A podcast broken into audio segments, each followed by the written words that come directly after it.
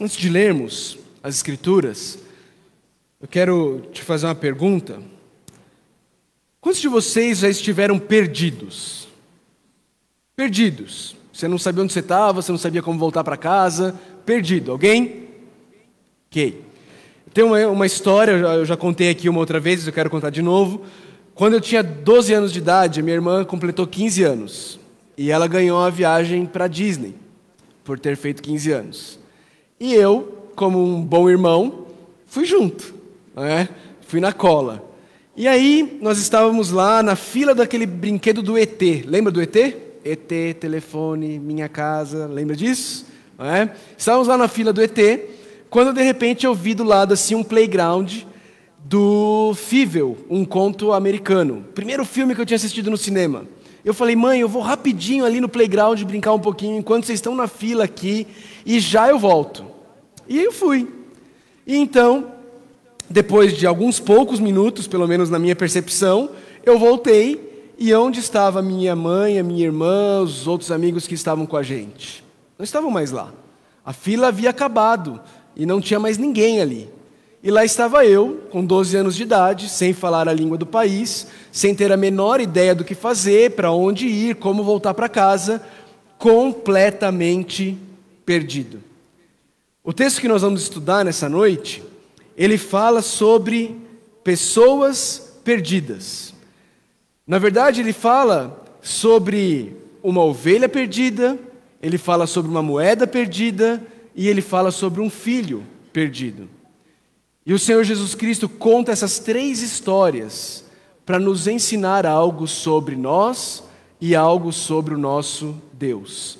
Eu queria te convidar a acompanhar a leitura do Evangelho de Lucas, capítulo 15.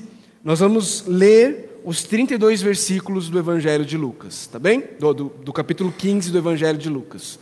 Então, eu peço que você acompanhe com fé a leitura da palavra de Deus. Diz assim: Todos os publicanos e pecadores estavam se reunindo para ouvi-lo, mas os fariseus e os mestres da lei o criticavam. Este homem recebe pecadores e come com eles. Então Jesus lhes contou esta parábola: Qual de vocês que possuindo cem ovelhas e perdendo uma, não deixa as noventa e nove no campo e vai atrás da ovelha perdida até encontrá-la? E quando a encontra, coloca alegremente nos ombros e vai para casa ao chorar, reúne, oh, desculpa, ao chegar, reúne seus amigos e vizinhos e diz: Alegrem-se comigo, pois encontrei minha ovelha perdida. Eu lhes digo que da mesma forma haverá mais alegria no céu por um pecador que se arrepende do que por noventa e nove justos que não precisam arrepender-se. Ou qual é a mulher que, possuindo dez dracmas e perdendo uma delas, não acende uma candeia, varre a casa e procura atentamente até encontrá-la? E quando a encontra, reúne suas amigas e vizinhas e diz: Alegrem-se comigo, pois encontrei minha moeda perdida. Eu lhes digo que, da mesma forma, há alegria na presença dos anjos de Deus por um pecador que se arrepende. Jesus continuou: Um homem tinha dois filhos. O mais novo disse a seu pai: Pai, quero a minha parte da herança. Assim, ele repartiu sua propriedade entre eles. Não muito tempo depois, o filho mais novo reuniu tudo o que tinha e foi para uma região distante, e lá desperdiçou os seus bens vivendo irresponsavelmente. Depois de ter gasto tudo, houve uma grande fome em toda aquela região, e ele começou a passar necessidade. Por isso foi empregar-se com um dos cidadãos daquela região, que o mandou para o seu campo a fim de cuidar de porcos. Ele desejava encher o estômago com as vagens de alfarrobeira que os porcos comiam, mas ninguém lhe dava nada. Caindo em si, ele disse: Quantos empregados de meu pai têm comida de sobra e eu aqui morrendo de fome? Eu me porei a caminho e voltarei para meu pai, e lhe direi: Pai, pequei contra o céu e contra ti, não sou mais digno de ser chamado teu filho, trata-me como um dos teus empregados. A seguir, levantou-se e foi para o seu pai. Estando ainda longe, seu pai o viu e, cheio de compaixão, correu para o seu filho.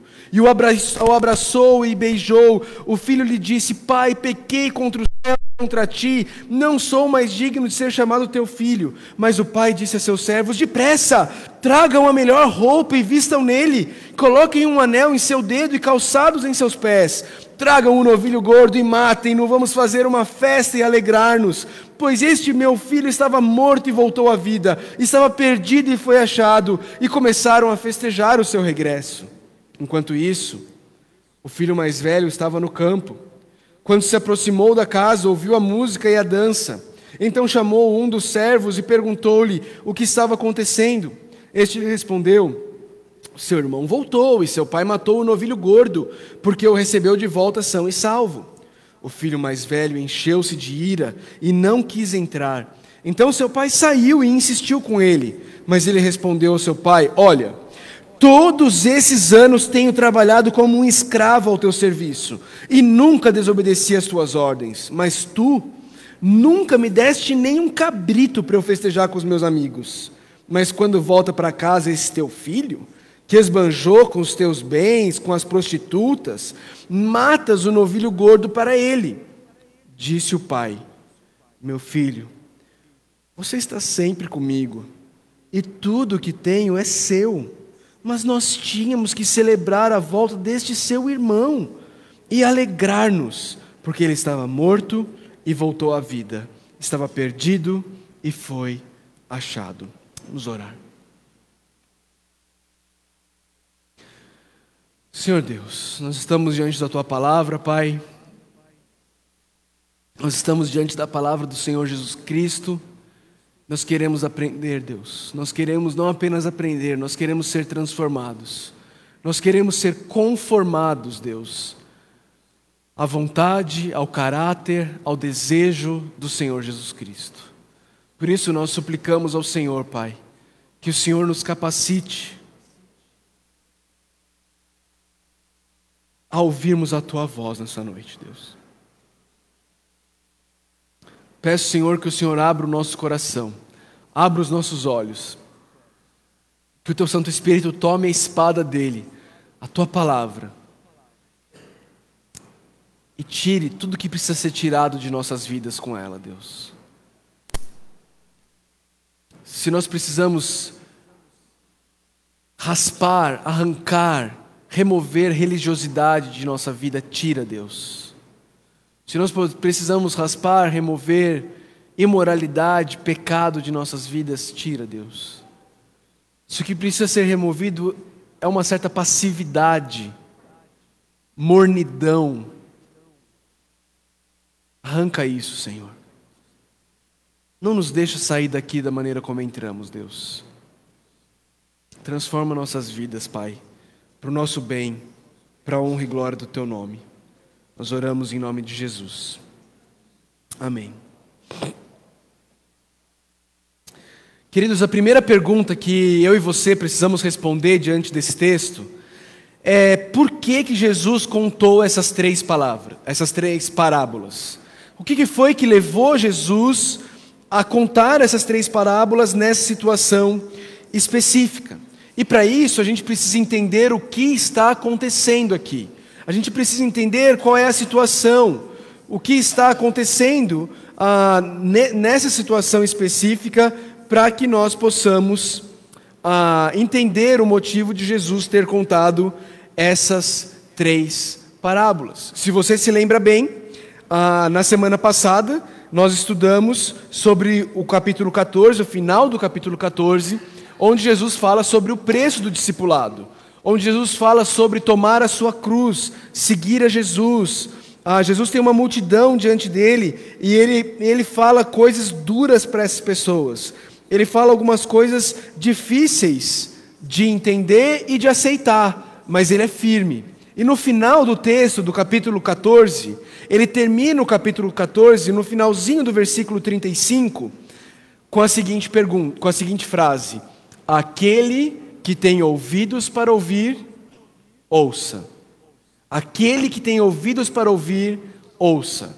E não é uma circunstância casual, não é por um acaso, não é sem querer que ele começa, Lucas começa a narrativa do capítulo 15, no versículo 1, imediatamente após essas palavras, dizendo assim: Todos os publicanos e pecadores estavam se reunindo para ouvi-lo.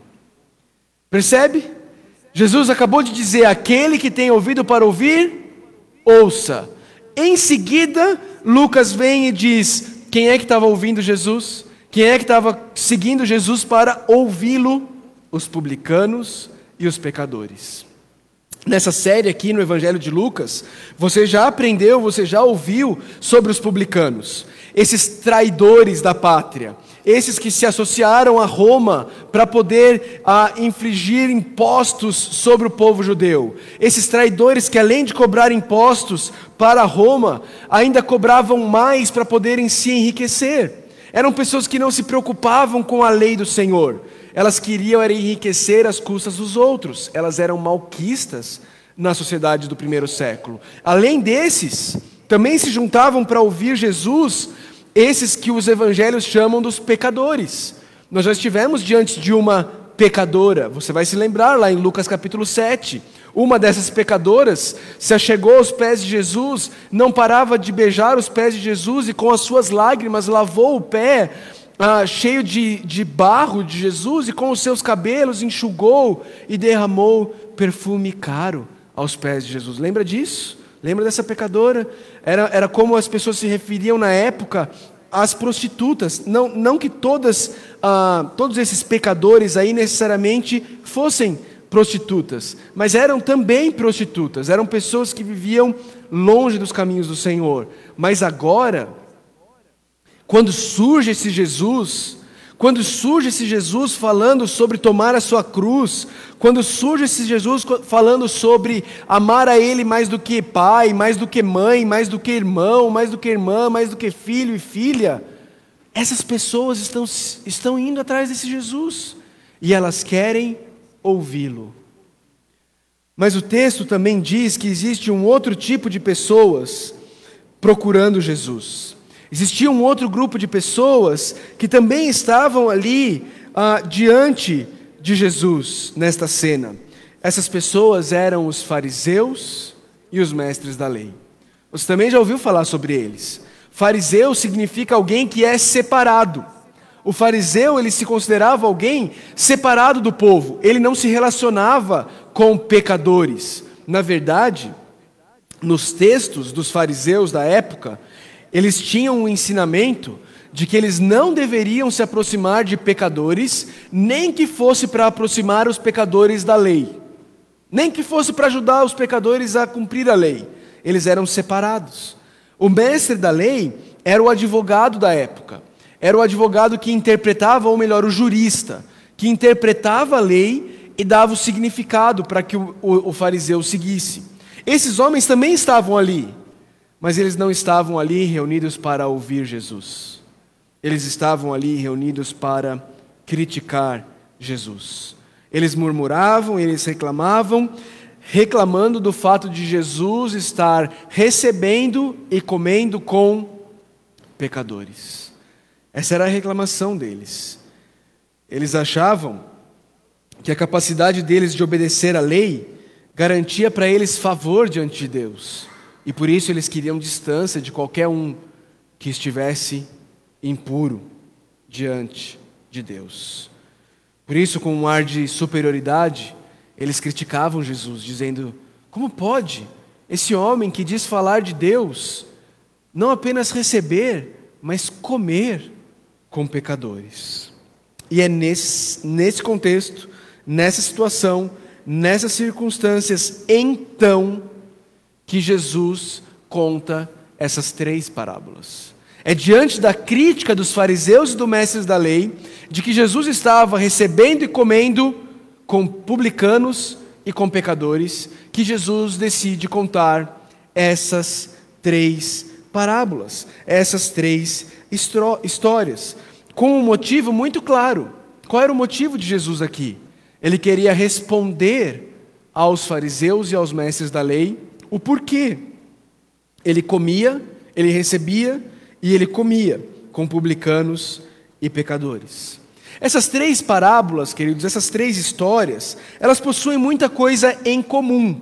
Se você percebeu na leitura, você provavelmente notou isso. Elas têm muitas coisas em comum. E essas coisas em comum, elas funcionam como um recurso de repetição para nos ajudar a entender a ênfase que Jesus quer dar no ensino que ele está trazendo para a gente nessas três parábolas. E a primeira coisa, queridos, que é importante eu e você percebermos nessas três parábolas e como elas se repetem, é a atitude para com o perdido. Repare comigo. Na primeira história, você encontra a história da ovelha perdida. E a atitude que existe diante dessa ovelha perdida é a, a, um homem que abre mão das 99, deixando as 99 no campo, e ele vai atrás dessa ovelha perdida. Ele vai atrás da ovelha perdida até encontrá-la. Depois, você tem uma outra história em que também existe a descrição de uma atitude para com o que foi perdido. No caso ali, uma moeda, uma dracma. Essa dracma era equivalente ao trabalho de um trabalhador braçal por um dia e havia sido perdido por essa mulher. E como que essa mulher reage então? Ela vai e faz o que precisa ser feito. Ela acende uma candeia, ela pega uma vassoura de piaçava e ela vai lá varrendo debaixo das coisas para encontrar a moeda perdida. Na terceira história, ah, Jesus também nos mostra isso. Ele também nos mostra essa ênfase, essa atitude de Deus para com os pecadores perdidos. O propósito de Jesus ao relatar isso é nos ajudar a perceber e a pensar como eu e você devemos encarar os perdidos. Você percebe que se tem uma coisa que não existe tanto no homem que perdeu a ovelha quanto na mulher que perdeu a moeda, é indiferença. Eles não estão indiferentes em relação ao que foi perdido. Eles querem encontrar. Eles envedam esforços para encontrar tanto a ovelha quanto a moeda. Eles não se mantêm afastados, mas eles vão até esses pecadores perdidos. Na verdade, queridos, o cristianismo, ele é a única religião que existe no mundo que ensina que Deus se tornou homem e veio até os perdidos para salvá-los. Todas as outras religiões do mundo, elas colocam Deus afastado do homem. E elas colocam Deus dizendo para o homem: aqui está o que você tem que fazer, se esforce. Se você conseguir, talvez eu te salve. O cristianismo, ele não mantém Deus afastado do perdido. O Deus, o Deus do cristianismo, ele entra na história dos perdidos. Ele vem conviver com os perdidos para poder resgatar o seu povo dentre aqueles perdidos. Essa é a diferença do cristianismo. O cristianismo ensina que Jesus, que é Deus, ele se tornou homem, ele se fez um de nós, pagou o preço do nosso pecado, para que nós pudéssemos nos relacionar com ele. E na parábola do filho perdido, o mesmo é possível de se perceber no relacionamento do pai com o filho. Percebe? O pai, ele vai correndo até o filho, cheio do quê? Cheio de compaixão. Deus é um Deus em busca de pecadores perdidos. Deus é um Deus em busca de pecadores que precisam ser salvos. Se você parar para pensar, foi assim com Noé. Noé não estava buscando a Deus, mas Deus foi até Noé. Foi assim com Abraão. Abraão não estava buscando a Deus, mas Deus foi até Abraão. Foi assim com, com ah, Davi, foi assim com Josué, foi assim com Ruth, foi assim com Noemi, foi assim com Daniel, foi assim com Mateus, o coletor de impostos, o publicano, foi assim com Zaqueu, foi assim com Pedro, com Paulo, foi assim comigo, foi assim com você. Se você é um cristão, eu tenho certeza que o teu testemunho é esse, de que Deus interveio na tua história com o propósito firme de te resgatar e de te salvar. Você que estava perdido. Esse é o Deus do cristianismo, é um Deus que busca pecadores perdidos. Quando esse filho vem e o pai avista de longe o filho chegando, o texto diz que ele, cheio de compaixão, ele larga tudo para trás e ele sai correndo para abraçar e beijar o filho. Então, o primeiro ponto de contato entre as três histórias é como nós devemos encarar os perdidos. Nós não podemos ser apáticos, porque Deus não é apático. Nós não podemos ser indiferentes aos perdidos, porque Deus não se manteve indiferente a nós. Nós precisamos sim ter compaixão, e essa compaixão precisa ser trans, precisa transbordar em atitude, em atitude de ir até eles, de ir até os perdidos, para levar a graça do Senhor. Mas tem um segundo ponto de contato entre as três histórias, as três parábolas. E esse segundo ponto é a característica marcante na vida de um pecador que foi verdadeiramente achado.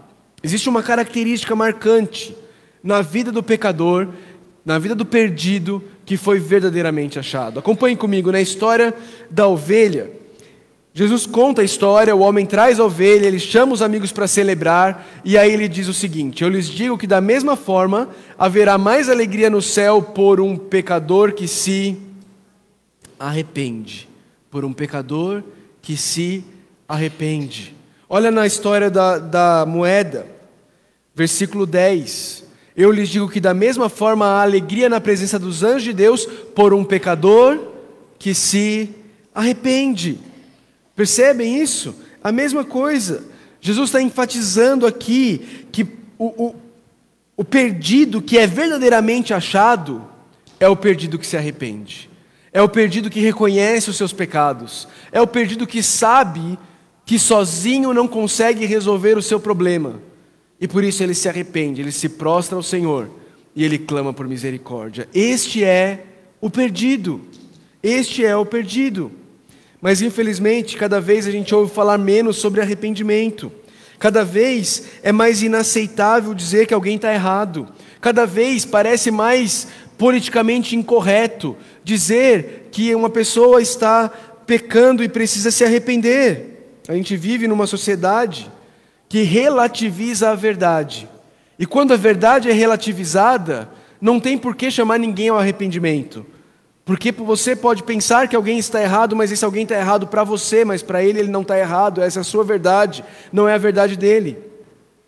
Mas quando nós cremos que existe a verdade absoluta, nós entendemos que para um perdido ser achado, a marca essencial desse, desse, entre aspas, achamento, é o arrependimento. É o arrependimento.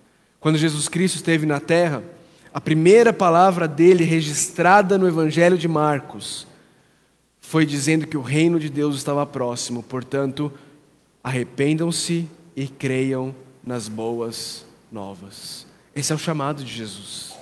Esse é o chamado de Jesus. Só que o chamado de Jesus é esse chamado ao arrependimento, e por isso um pecador só pode ser verdadeiramente salvo quando ele é verdadeiramente arrependido de seus pecados. Quando ele se arrepende verdadeiramente de ter a si mesmo como Senhor da sua vida. Quando ele se arrepende verdadeiramente de ele mandar na sua vida, ele fazer o que ele quer, quando ele quer, como ele quer, quando ele quer. E na terceira parábola, a parábola do filho, a gente não encontra a palavra arrependimento, mas a gente encontra a descrição do que significa se arrepender de fato. Veja só comigo na parábola do filho as marcas de um verdadeiro arrependimento. No versículo 18, o filho diz assim: Eu me porei a caminho e voltarei para meu pai, e lhe direi: Pai, pequei contra o céu e contra ti. O que é que o pecador arrependido faz? O pecador arrependido ele está indo nessa direção.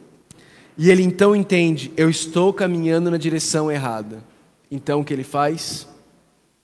Ele vira e ele fala: eu não vou mais caminhar nessa direção. Agora eu vou caminhar nessa direção. Eu vou reconhecer os meus pecados, eu vou olhar para Deus e vou dizer: Deus, eu tenho pecado nessa área, eu tenho sido um pecador.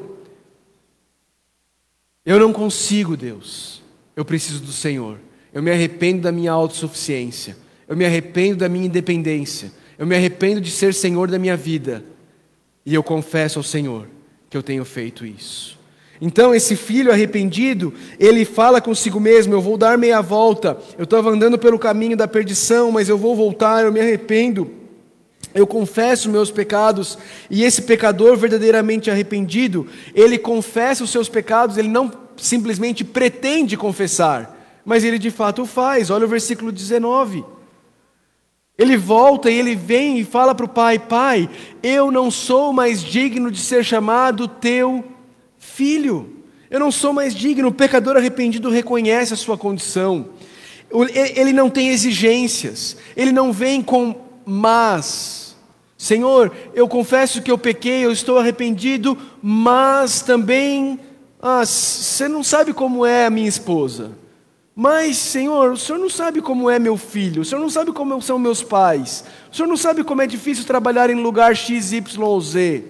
Mas, não, o pecador arrependido não tem mas, o pecador arrependido não tem exigências, o pecador arrependido ele não transfere a culpa, ele assume o erro e ele pede perdão. E ele vem e diz: Eu não sou mais digno de ser teu filho, trata-me como um dos seus empregados.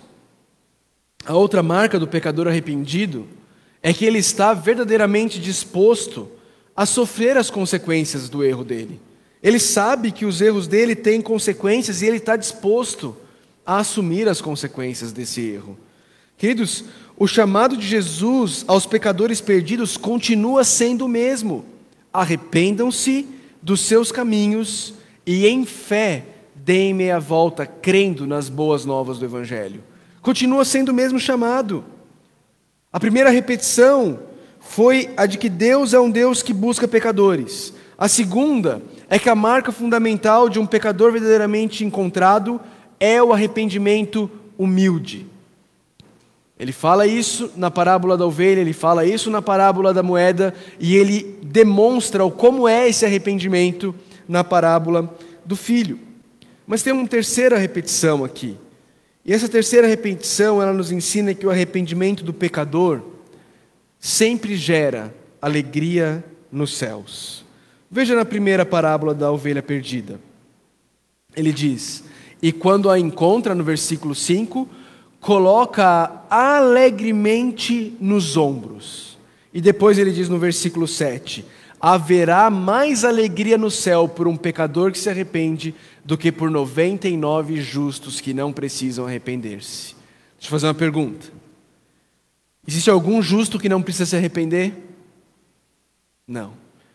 Jesus está cutucando os fariseus aqui, porque eles acham que eles não precisam se arrepender. Jesus já fez isso lá atrás, na, na, em Lucas 7, sobre aquela mulher que ela, ela sabia que ela tinha muito pecado e ela sabia que ela precisava ser perdoada. Já o fariseu achava que ele tinha pouco pecado. Jesus vai fazer isso de novo, quando ele vai falar sobre ah, o fariseu e o publicano que sobem ao templo, e aí o fariseu ora falando: Senhor, obrigado porque eu não sou como essas pessoas. Já o publicano ele bate no peito, abaixa a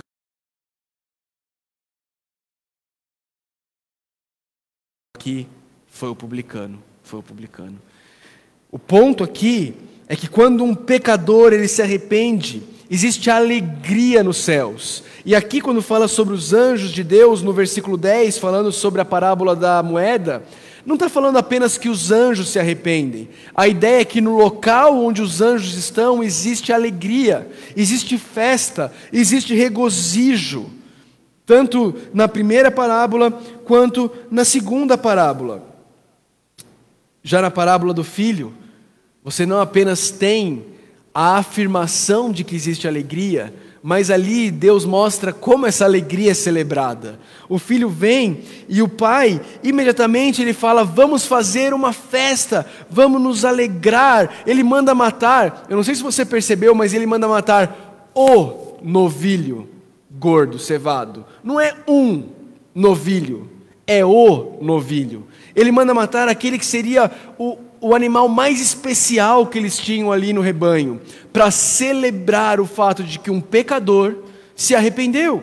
Quando o irmão mais velho volta, ele fala de novo para esse irmão: Mas nós tínhamos que celebrar a volta deste seu irmão e alegrar-nos, e alegrar-nos.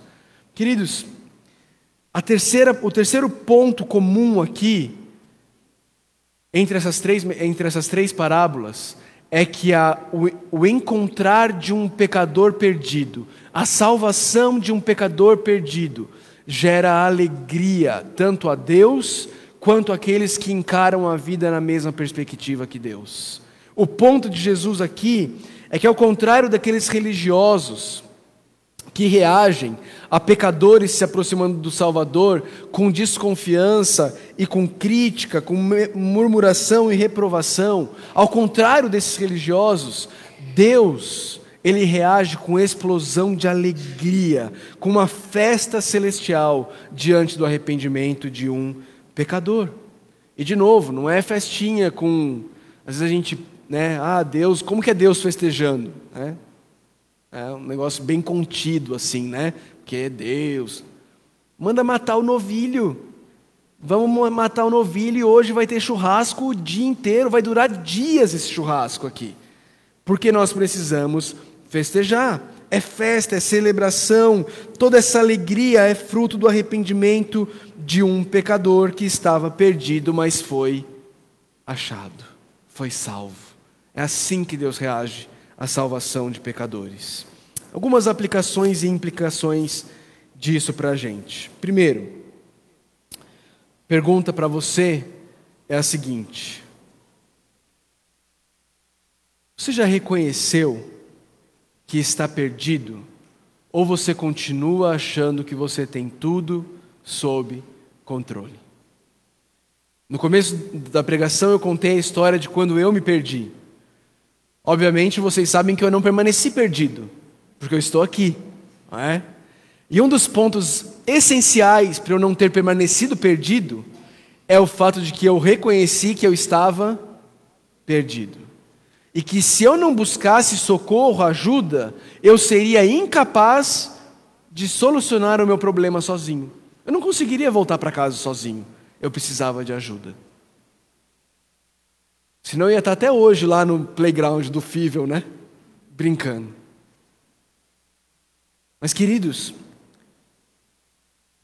o ponto essencial aqui é se você já reconheceu a si mesmo como um perdido, ou você continua achando que através das suas próprias atitudes, talvez através de vir à igreja no domingo à noite, talvez através de ser uma boa pessoa, você acha que você vai conseguir se achar, você acha que você vai conseguir resolver o teu problema. Você já reconheceu que está perdido, ou você continua achando que tem tudo sob controle. E aqui, queridos, eu queria apresentar para vocês três tipos diferentes de perdidos. Talvez você enquadre, se enquadre num desses. O primeiro tipo de perdido é o filho que pede a herança do pai e sai para gastar tudo com uma vida desregrada. É o perdido imoral, vamos colocar dessa forma. É aquele perdido que quer viver a vida do seu jeito. É aquele perdido que quer fazer o que quer, quando quer, como quer, e que ninguém manda nele, ele é senhor da sua vida. É aquele perdido que acha que ele pode fazer a vida dele do jeito que ele achar melhor e que Deus não tem que dar pitaco nisso.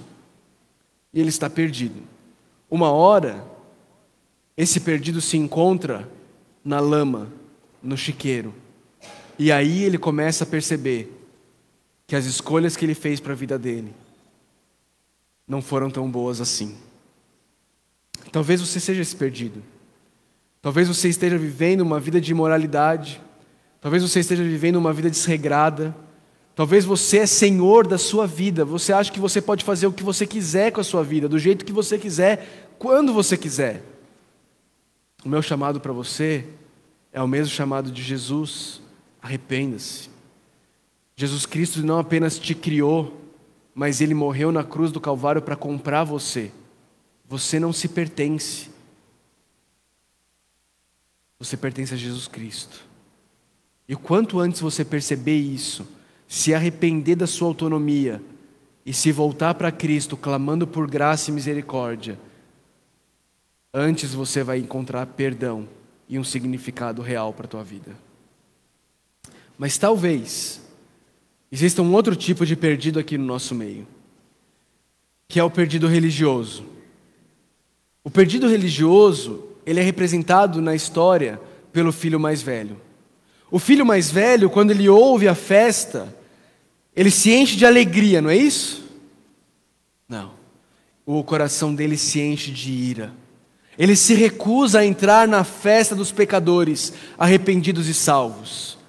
Mas o pai, misericordiosa e graciosamente, ainda decide sair da festa para ir lá ter com ele.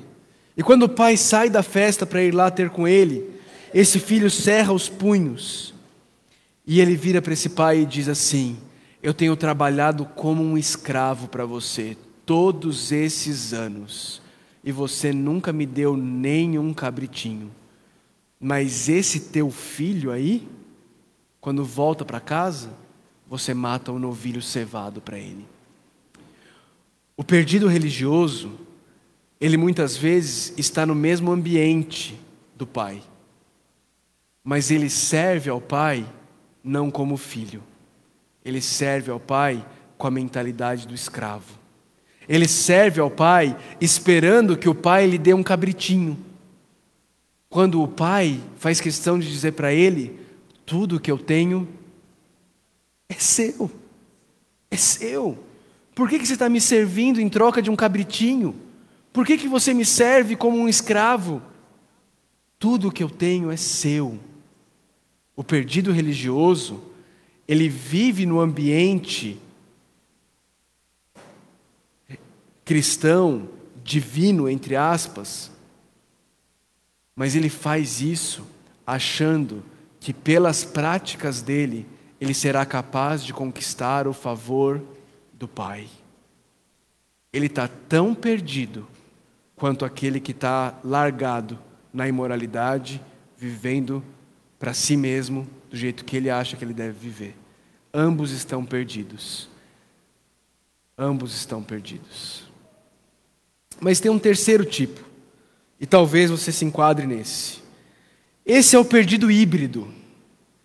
O perdido híbrido é aquele que vive na imoralidade, ele vive a vida do jeito que ele quer, ele vive vivendo o que ele acha que ele deve viver, ele não está preocupado com qual é a vontade de Deus, mas domingo à noite é dia de ir à igreja, porque é como ele, é como ele, ele aten, atenua, minha professora de português me ajuda aí, é como ele atenua a consciência dele. É como ele dá uma amortizada na consciência dele. Ele vive de segunda a sábado do jeito que, o, que ele mesmo gosta.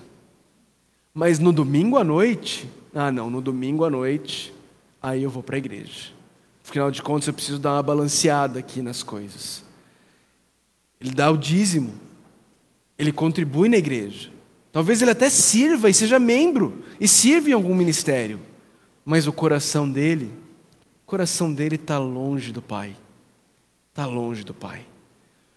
Ele ama viver como o filho mais novo vive, mas de vez em quando ele se obriga a viver como o filho mais velho, esperando que as práticas do filho mais velho paguem pelos erros do filho mais novo. E ele continua tão perdido quanto o filho mais velho, quanto o filho mais novo. É o perdido híbrido. Talvez seja a vida mais infeliz que existe para ser vivida. Uma vida de aparências, uma vida onde você se obriga a fazer coisas que você não gosta, que você não ama, que não está no teu coração, mas você faz porque você acha que talvez você vai conseguir resolver os teus problemas.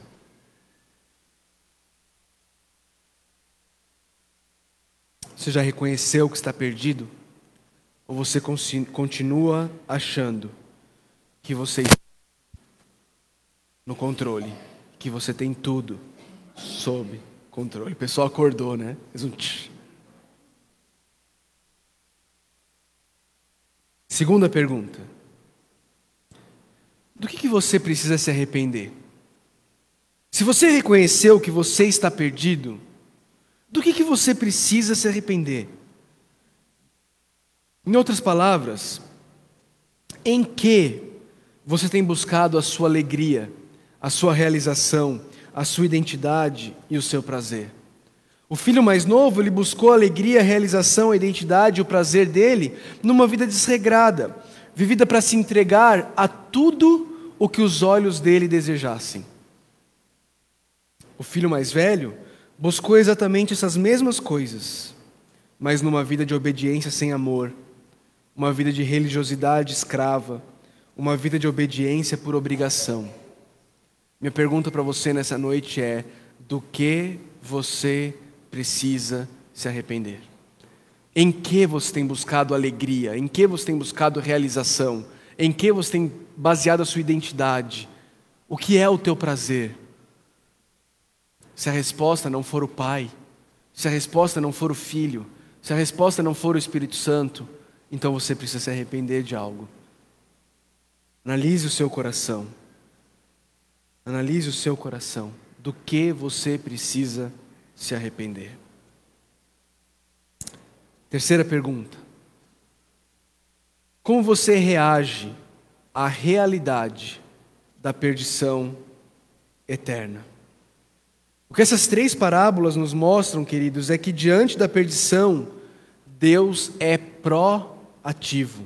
Deus vai até os perdidos e busca os perdidos. E a pergunta é para mim e para você: como eu e você temos reagido à realidade de que as pessoas ao nosso redor estão morrendo e estão indo para o inferno? Como eu e você temos reagido a essa realidade? Se você é um cristão, você sabe do que eu estou falando. Um dia Deus entrou na sua história. Um dia Deus foi te buscar, você estava perdido e Ele te achou, e Ele te salvou, Ele te tirou do império das trevas, Ele te trouxe para o reino do seu Filho amado. Como você reage ao fato de que inúmeras pessoas ao teu redor, no teu dia a dia, continuam perdidas?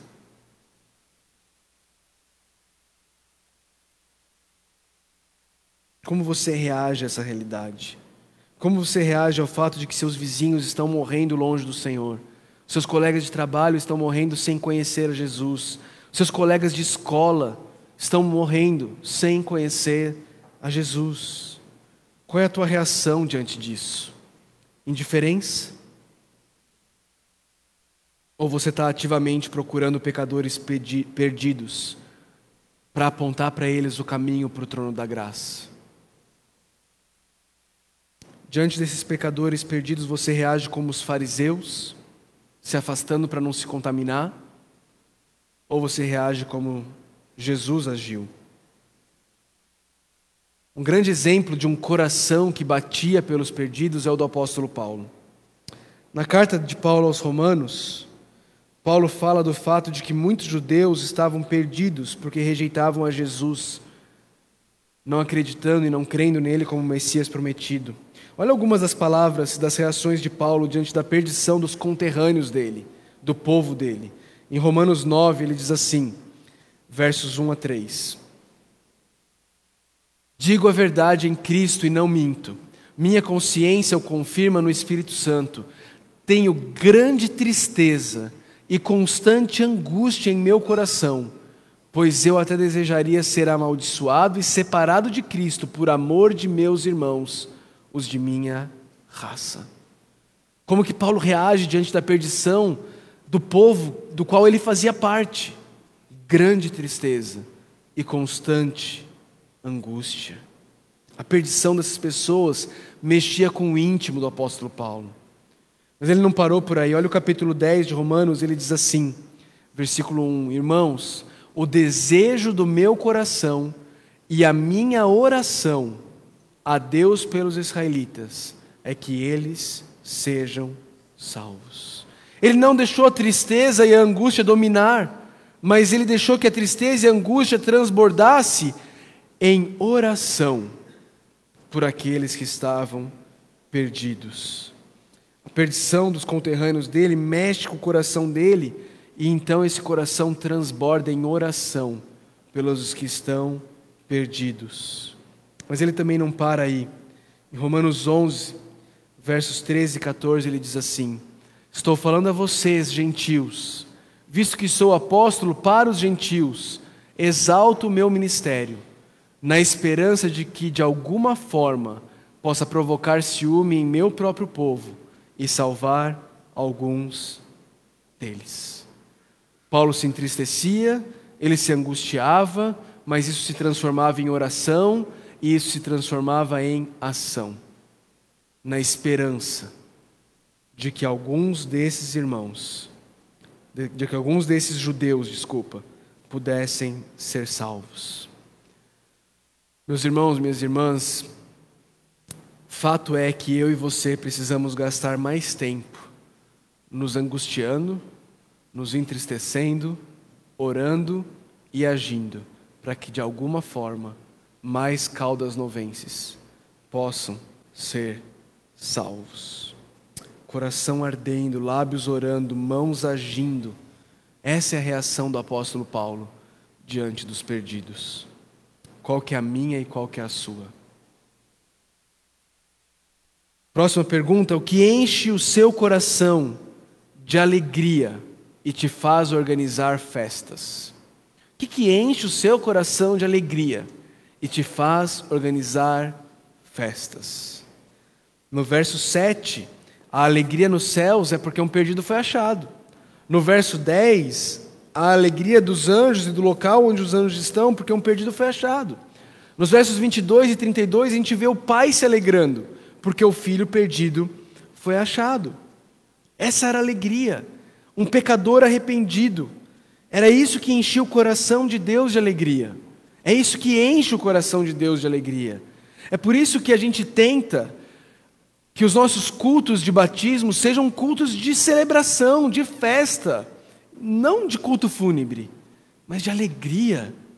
Por isso, quando eu vou batizar alguém, eu falo para essas pessoas: olha, quando você sair da água do batismo, saia alegre, saia feliz, porque é a demonstração pública de que um, um pecador se arrependeu. O que a gente tem que fazer quando isso acontece? Celebrar, festejar. Não existe nada que deveria causar mais alegria e mais festa no povo de Deus do que um pecador arrependido. Nada, nada.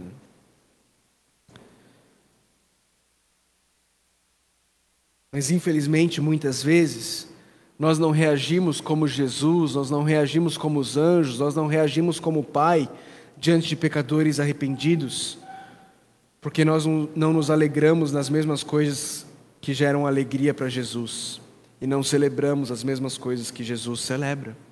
Muitas vezes, eu e você, se nós formos honestos, nós estamos ocupados demais tratando de termos certeza de que nossas vidas se tornem mais confortáveis e mais fáceis. A gente está ocupado demais edificando o nosso próprio reino para nos alegrarmos com pecadores perdidos que foram achados. Como a gente não pensa que a, a salvação de um pecador possa causar alegria no nosso coração, então nós investimos o mínimo possível de tempo, de força e de recursos na salvação de pecadores. Porque se nós formos bem honestos com a gente mesmo, nós vamos ser nós vamos ter que dizer que a gente investe tempo, recursos e forças naquilo que a gente acredita que vai nos trazer maior quantidade de alegria. Estamos muitas vezes construindo o nosso próprio reino, ao invés de buscarmos em primeiro lugar o reino de Deus. Para terminar, as palavras do pai ao irmão mais velho. Disse o pai: Meu filho, você está sempre comigo, e tudo que tenho é seu. Mas nós tínhamos que celebrar a volta deste seu irmão e alegrar-nos, porque ele estava morto e voltou à vida, estava perdido e foi achado. Não sei se você percebeu, mas Jesus não termina a parábola. Não tem um fim, não tem um desfecho. Jesus não fala se o irmão mais velho entrou para a festa ou não. Ele deixa no ar. E a pergunta fica no ar: o que que eu e você vamos fazer diante desse chamado do Pai para celebrarmos a salvação de pecadores? Nós vamos ficar resmungando, nós vamos continuar focados nas nossas tarefas e na nossa justiça própria, Nós vamos ficar indiferente ao fato de que milhares de caldas novenses estão perdidos? Ou nosso coração vai arder, nossos lábios vão orar e nossas mãos vão trabalhar para que Deus nos use para achar pecadores perdidos, como o homem achou ovelha, como a mulher achou a moeda, como o pai achou o filho. Vamos nos juntar à festa, vamos nos alegrar, vamos celebrar a salvação dos pecadores, vamos nos juntar a Deus. Queridos, que Deus nos ajude a ouvirmos essas parábolas e não as ouvirmos apenas como mais uma história, ou como mais três histórias, mas que elas de fato possam nos fazer pensar sobre a nossa atitude para com os perdidos possa te fazer pensar se você ainda é um desses perdidos. Se você ainda não foi encontrado pelo Pai porque você se mantém perdido, achando que você não precisa ser achado, achando que você é autossuficiente. Se você está aqui nessa noite e hoje você percebeu isso, eu quero suplicar a você que você não se mantenha nessa condição, mas que você se arrependa da sua perdição, confesse ela para Deus porque se confessarmos os nossos pecados, Deus é fiel e justo para nos perdoar os pecados e nos purificar de toda injustiça. A festa está pronta. Deus está pronto para te colocar uma roupa nova, colocar um anel no teu dedo e mandar matar o novilho. O chamado dele para você, para que você seja achado, é arrependa-se e creia que Jesus Cristo morreu na cruz do Calvário e ressuscitou para pagar o preço do teu pecado. Esse é o chamado dele para você. Para você que já foi encontrado, o chamado de Jesus para você nessa noite, que você se junte a ele. Você vai ser criticado pelos religiosos, mas se junte a ele em busca de pecadores perdidos. Vá almoçar com eles, vá jantar com eles, vá conversar com eles. Junte-se a Jesus na missão de salvar pecadores perdidos. Não existe nada que traz mais alegria ao Pai do que um pecador se arrependendo e sendo encontrado. Vamos orar.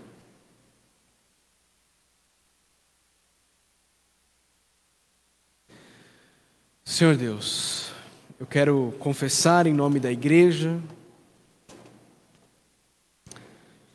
que muitas vezes nós temos sim sido indiferentes, Deus que muitas vezes nós, de fato, nos pegamos tão atarefados com as coisas deste mundo, coisas que não são necessariamente erradas.